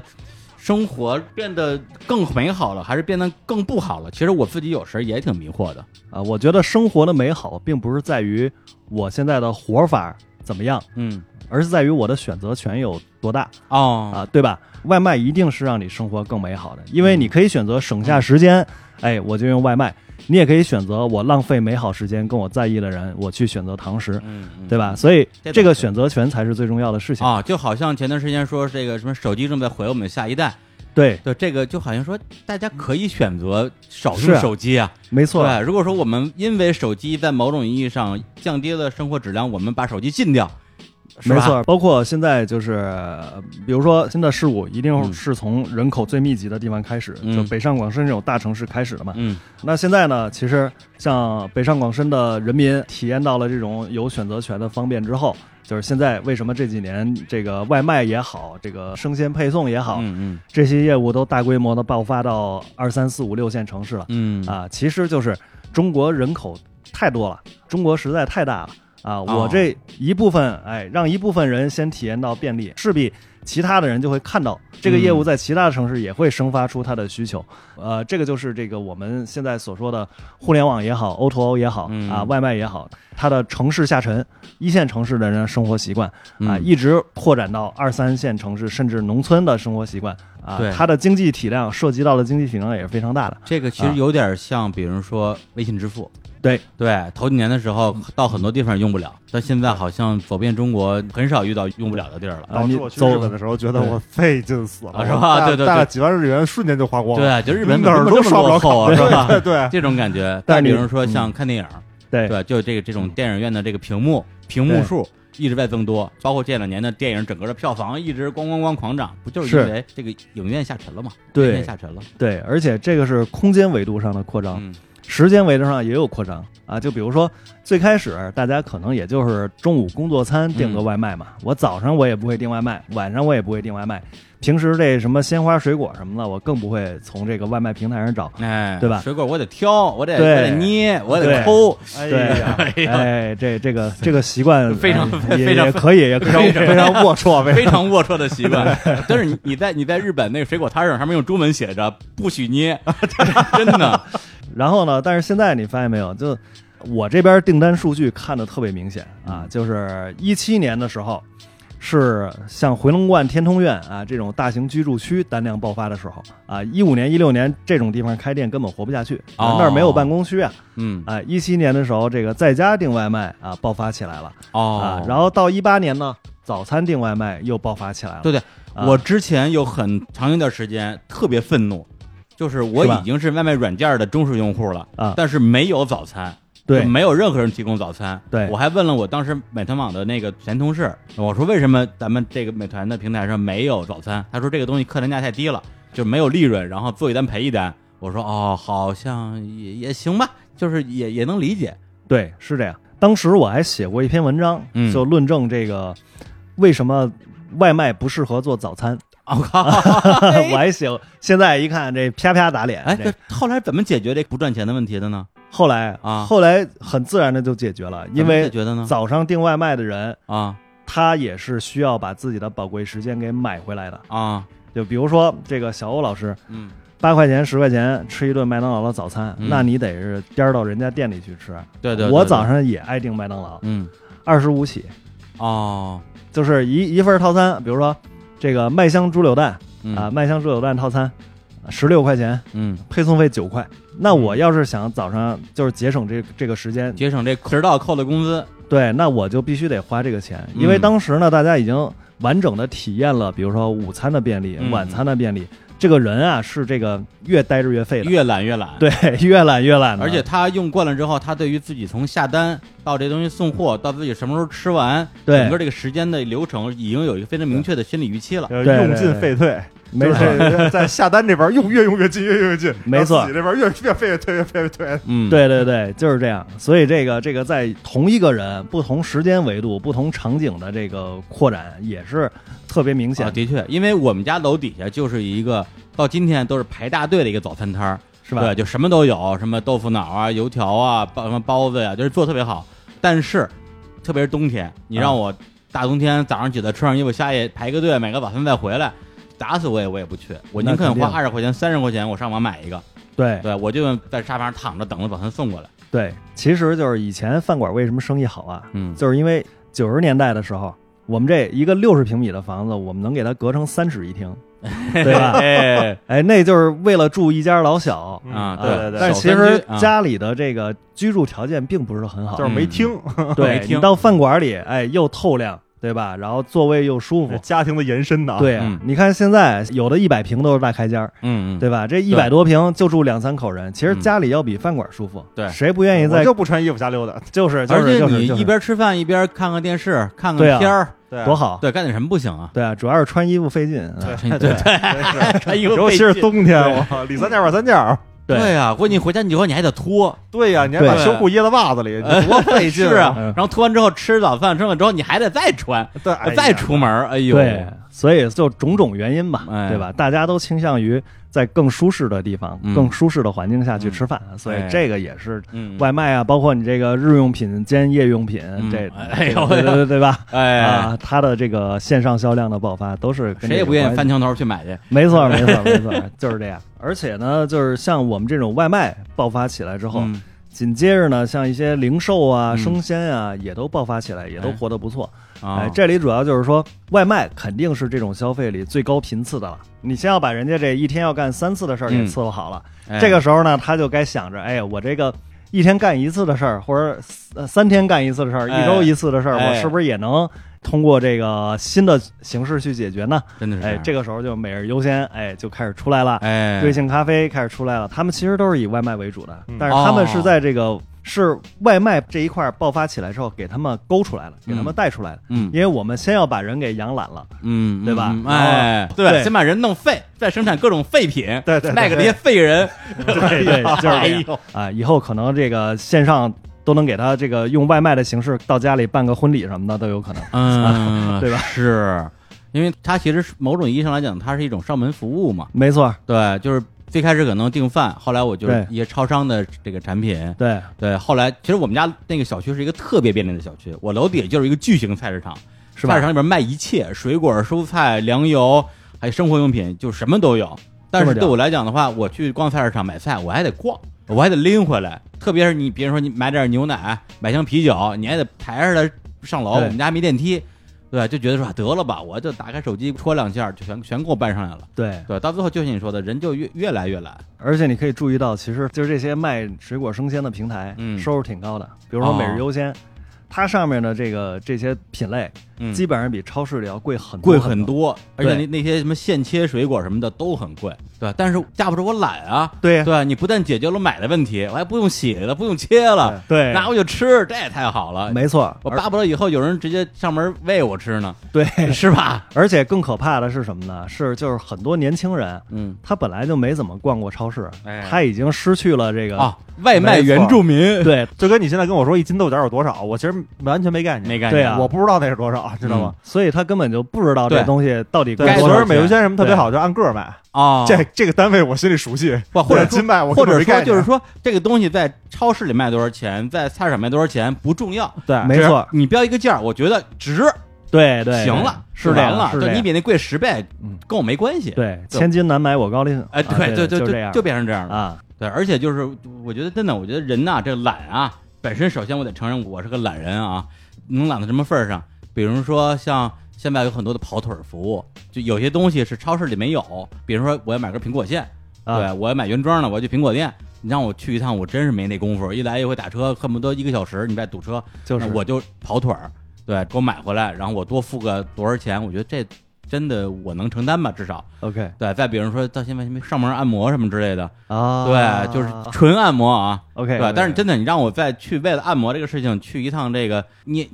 捏脚屋，然后到那儿还排队，呃，也也不是一排队吧，就是还是麻烦。那你去那地儿不啊火，你知道吗有排队的，哎呀，对，反正就是所有能够让我躺在沙发上、赖在床上能够解决的事儿，我真的是连脚趾头都不愿意动。到最后，可能真的很多人啊，包括跟你说的现在这种城市消费的这种，嗯你说升级也好，说下沉也好，对，就会让大家越来越养成了通过网络去连接所有的这种 O to O 的，对，就是跟服务之间的关系。没错，因为它是顺应人性的生意。嗯啊，所有顺应人性的生意它都能做大，跟资本进不进来其实没什么关系。嗯嗯比如说这个滴滴，嗯，哎，它就是一典型的顺应人性的生意。那为什么现在滴滴也不补贴了，也没有红包了，嗯对吧？你打车，它可能还要给你加钱，那边还要这个跟司机这边收费说白了，我就是说，啊，咱不特指滴滴这个企业，啊咱们就说网络轿车软件、网约车，对网约车这个哎这个东西，那对我觉得是解决了刚需。对对这个东西，就是真的，你让我多掏钱，我愿意。对，实际上，很多现在很多时候叫不到车，我用手机什么之类的，对嗯就是要花比打出租车要贵得多的钱。对那对我来讲的话，我不用站路边等一个小时 了。对，在有对网约车之前，我三轮车上班，经常在路边上站，真的站一个小时、一个半小时打不到车，对，那你怎么办？你只能跟那儿站着。对嗯这个问题就相当于解决掉了嘛。就是我到现在我没买车嘛，嗯一是因为没摇到号，一个是就是我不知道我为什么要开车，就是我对对开车没有刚需。对我之前想象过我对于开车这个事情的刚需是什么，我想象了其实就是一个场景，就是你家里有人有特殊情况需要必用须要车的车时候，比如说父母年纪大了，对或者未来你有什么家里有孕妇啊有小孩儿，这个时候你抱着孩子跟路边站着等一小时，对但是有了网约车之后，突然觉得说，哎，我连这个刚需都没有了，就是是的这个潜在刚需都没有了，那我彻底不用买车了。的对确，像你说的是对是这么回事儿。他做的就是事儿，就是一特别简单的事儿，嗯就是把人等车变成车等人，嗯，嗯哎嗯，这就是顺应人性，哎就能做起来。嗯外卖一样啊，这些生鲜啊、零售啊，它的配送都是一样的。哎是对，以前是人找东西，现在东西 找人。 你看，我说一下一个跟你不一样的一个观点啊。 OK 因为什么呢？咱仨人里边，我有孩子，你知道吗？哦哎，虽然我岁数小，但是我有孩子。啊，是知道你当我身体们好啊，对，还有我发现啊，在我生活当中有一部分是追求效率的，嗯有一部分追求效率，我需要极高的效率，尤其是我们现在的时间颗粒变得划分的特别特别窄。嗯比如说今天来录节目，我们约好了一点半到这儿之后，嗯我看的表准准的，我一点三十分都站到楼下。哎，没错，对，你知道吗？因为因为我坐地铁来嘛，嗯我用我的软件来看出来的话，是一几乎一分不差，嗯准准的。那么我就造成我一天的话，每半个小时、每二十分钟干什么事儿都准准确确的，嗯哦，就造成我不能被影响。嗯，但是呢，有一段时间，比如说陪孩子这种事儿，嗯我希望这嗯个时间变得不确定。我们有一部分决定我们确定性的嗯享受服务、高速、效率，喂饱我们自己。嗯然后，但是另外一部分不确定性，我们依然还要需要去释放，比如说带孩子去哪儿，对嗯吧嗯？比如说我有这段时间就需要陪伴，比如说跟家人都是一样的，嗯就我需要这个环境，需要这个场景，那么他们依然还有巨大的市场，只不过就是原来我们可确定性的内容太少了，哦所以它出现一个井喷。那你想说的是说，在很多时候你我要们去依然需要不确定性，嗯依然需要去这样的一个空间，嗯就不要嗯像这样卡着时间点的，咔咔咔咔一刀一刀切的倍儿碎。这一天，因嗯为对，嗯我就真的有时间表，我原来觉得时间表这辈子跟我不会有关系，嗯直到后来我实在记不住每天要干什么对了，对对，开始有一切一切时间表我，也就是就像我这样我也，开始一分钟一分钟的算。嗯嗯那这时候其实你会很压抑，其实你很压抑。嗯。我理解啊，就是你嗯想表达的时候，很多时候可能你要，比如我举个例子啊，假如比如你孩子更大一点或者怎么样，嗯，比如就一家人在家里做一顿饭，享受这种在家里吃家常菜的这个过程吧。对对对，就像你看做饭、逛超市，对对对逛这个字儿是很重要的。对，因为我在这儿我也稍微唱点反调，就比如说我作为一个外卖软件的一个重度用户，因为第一我忙，嗯第二我懒，这个我我都承认，对吧。但是实际上我是一个呃。只爱吃家里做的饭依的人，然有向往，依然有向往。不是依然有向往，是其实我既不爱吃外卖，我也不爱吃饭馆，我连饭馆都不爱吃。对，多好吃的我也觉得没有家里做的好吃，而且这个家真不是说非得是我妈做的那口儿我才爱吃，而是真的是只要是家里那口锅炒出来的，甭管谁炒的，嗯，甚至去朋友家里做客，朋友做的我都特别爱吃，我就喜欢那种感觉。嗯，对，其实我还挺喜欢咱们刚才说的那种那种锅气的，可能对我来讲，它更多的是一种一种氛还围，有个人味儿，对对对，还有个对人一味儿种氛围吧，对，就是对我来讲，你去任何的豪华餐厅，它能带给我的体验都比不了一顿家常便饭，对。但是由于我自己的生活状态，导致我没法享受这个东西。那当然，一定会有人说说你你说这么多，你自己做呀什么之类的，那是吧？大家都是上班的人，都是班儿逼。是吧？为什么不自己做的原因，大家心里都很清楚。没错，像我对这，样就是因为不会做， 所以我家里有好几种不同口味的泡面一直备着。我们家也有。真的对，很多时候我真的是吃外卖吃恶心了，很多时候我真的把我能够点到的所有那些，甭管是便宜的、贵的外卖，全都吃恶心了。嗯我宁可自己煮泡面，我都觉得这是顿饭，这是顿我自己做的饭，我都不愿意叫外卖。就是这种感觉还能进去磕俩鸡蛋，啊！对对对，这鸡蛋我还是一个整的，一个散的。哎对呀对我觉得我 打觉一蛋得，花 儿吧。对我觉得我这里边有我的烹饪技巧，有我的心意，你知道吗哎？呀，有点创意在里边。对，就对就其实会有这么想，包括我跟日坛公园另外一个呃主播胡 K，我们俩也聊过这个事儿。他呢是特别的坚定的反外卖派，对，他就比较极端，他就说这外卖这种东西就不应该存在，对，就应该自己做饭。我说你这有点太就是不食人间烟火，就是高屋建瓴了。大家的情况都那么复杂，哪儿那么容易就自己做饭嗯了？对，我们这交通也好，大家的这种工作压力也好啊，他说这个他都理解，但是即便如此，他现在基本上都是尽量自己做饭。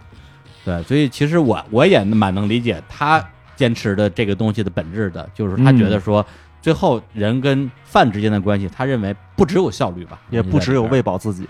啊、对对对对，所以这也是一个我觉得既是一个有关效率跟商业逻辑的话题，也是一个有点伤感的话题。对，其实我觉得还回到严土豪说这个哎，选择权，嗯，我们有选择权，但是我们不要忘记那些个被代偿了的东西。哎，就当我们不断吃、不断吃、不断吃之后，完全忘记了怎么做饭，忘记了怎么买菜，忘记了一家人一块儿坐坐在一块儿的感觉。嗯是只要是不忘记，那么这就是我的选择权的问哎题呀。我需要选择时间还是选择哎呦这种享受？岁月神偷回家吃饭了，感觉、 呀，哎是吧？嗯一家人围着桌子那个真的对出来了。哎，我其这个实说这法是一好高级。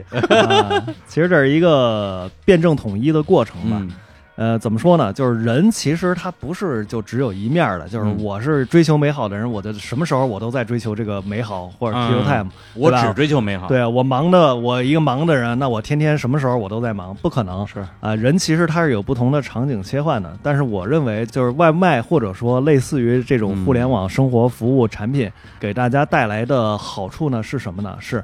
呃怎么说呢？我可以在不美好的事情上，或者说跟不美好的人在一起的时候，哎，我用这些工具我去节省我的时间，嗯，节省下来的时间对干嘛？我去放在美好的事情上。嗯对啊这就是那个我们很多嗯人把这个外卖和这日用品搭配在一起的一个原因，对，是因为你们不想把时间浪费在做饭上面，对吧？啊，他做们一要点做做一点别的事情，其他。美好的事情。对对对对对，对对就是吃饱了才有劲儿。对对对对， 对那也是很美好的事哎情嘛，啊更加美好哎你的。不叫那外卖，回家就饿的已经没有力量做饭 了。，实打实的说，就是你自己愿意叫外卖吗？如果有选择的话，我不知道你啊我呀，啊我基本上一天三顿都是外卖，我是独居，啊，啊而且呢，对于我来说，啊美好的事情不一定是做饭啊啊，，对，就是所以你对于吃家里做的饭这个事情本身就没有什么 偏执他吃对家没里有做什的么饭就是吃自己做的饭，我就说呀，对，就是的很也有很多人自己做饭啊。啊之前看李宗盛演唱会，他就说：“哎呀，这个人过五十啊，把以前放在卧房的时间放到了厨房，然后就开始自己做饭什么之类的。是很多人其实这个岁数大了之后，都是特别爱做饭”。嗯嗯，啊、对，我觉得可能就是体验过足够丰富的生活之后，自己也会去用一些方式去表达生活吧。嗯但是我现在可能还处于那种就是还在各种体验生活的这个、嗯这嗯个新鲜的阶段嗯啊、所以对于我来说，就是吃饭的时间有时候能省还是省了，哦，是这样。对，所以说其实就吃饭这一事儿来讲的话，至少我看到了几种不同的追求，比如说像杨涵这种，我就是效率为先嗯，外卖就是最高效的解决方法。对我用最短的时间满足自己的补充能量的需求，是的让我能够活下去，健康的活下去。对对，还有一些就是，比如像小火老师这种美食家啊，嗯 对当然他他自己也会做，但很多时候他会在全下馆子嗯全全北京、全中国、全世界范围内找一些好吃的饭馆儿，嗯他去享受美食。嗯，对，那对我来讲的话，可能所有的美食和效率都比不上一碗家里的饭。家里的饭，但是迫于各种主观或者客观的原因吧，那我我只能是委身于外卖，嗯是这么一个状况。然后我相信我们的听众里边啊，肯定是基于刚才我们说到的这几种关于吃饭这件事儿的心理需求，肯定是各种类型都有啊，无论是喜欢吃饭馆的、是订的外卖的，还是喜欢自己做的。而且之前有一个网上的报告啊，这个什么二零一七年中国外卖发展研究报告，有什么报告都有人做，说这个二零一七年中国的外卖市场已经已经达到二零四六亿啊，然后外卖的这个人群三亿人，然后到了二零二零年的时候啊，就是明年用户将超过六亿，相当于中国可能就小一半人都在订外卖了。是啊，对，真的是一个应该说挺可怕的一个市场规模。对的，对，那么在这个市场的这个芸芸众生里边儿，大家我相信也是各种心情都会有吧。有的人可能还非常享受这种便利，有的人可能也会有像李叔我本人的这种无奈的选择吧。对，所以大家如果有什么这个关于啊自己吃饭的选择，或者跟外卖啊点外卖有关系的一些经历和故事啊，也可以在我们的这个各个平台的评论区啊，或者是我们的微博、微信啊，都叫日坛公园儿来跟我们一起来分享。然后呢，那最后啊，也非常感谢啊，这个杨航老师啊，做客日坛公园儿。同时呢，我们这些节目也是由全球领先的办公空间、社区和服务提供品牌 WeWork 冠名赞助啊，属于我们这个中国创造的这个系列节目。呃，最后呢，我们再带来一首跟那个吃饭有关系的歌儿。今天的嘉宾啊，杨航老师挑了一首，呃，也是我们日坛公园的老朋友啊，这个呃炸鸡少女阿四。的一首歌啊，我在人民广场吃炸鸡。但是这首歌呢，因为它现在这个版权好像就是被某平台买断了啊。为了大家收听的便利啊，我们来放一下呃另外一位歌手翻唱的一个版本。啊，这版本是来自这个电影《情圣》里面程思佳唱的。对，那我们就来放一下这个啊，由这个程思佳演唱的这一版的啊，我在人民广场吃炸鸡。哎，这跟外卖也也没什么关系啊，这人民广场应该是买的吧？现在这不是场景拓展了吗？啊对吧？早餐、午餐、晚餐，然后宾馆里头啊都叫外卖，那人民广场那肯定也是可以叫外卖，我天，对吧？站在一个炸鸡店门口叫了个外卖，对，就是任性，就是懒，还真是。我现在住酒店全都叫外卖。对吧？哎呦，我真是啊就是这样。哎呀，好，那就在这首歌里边来结束这次节目，来跟大家说再见，拜拜好，那再见。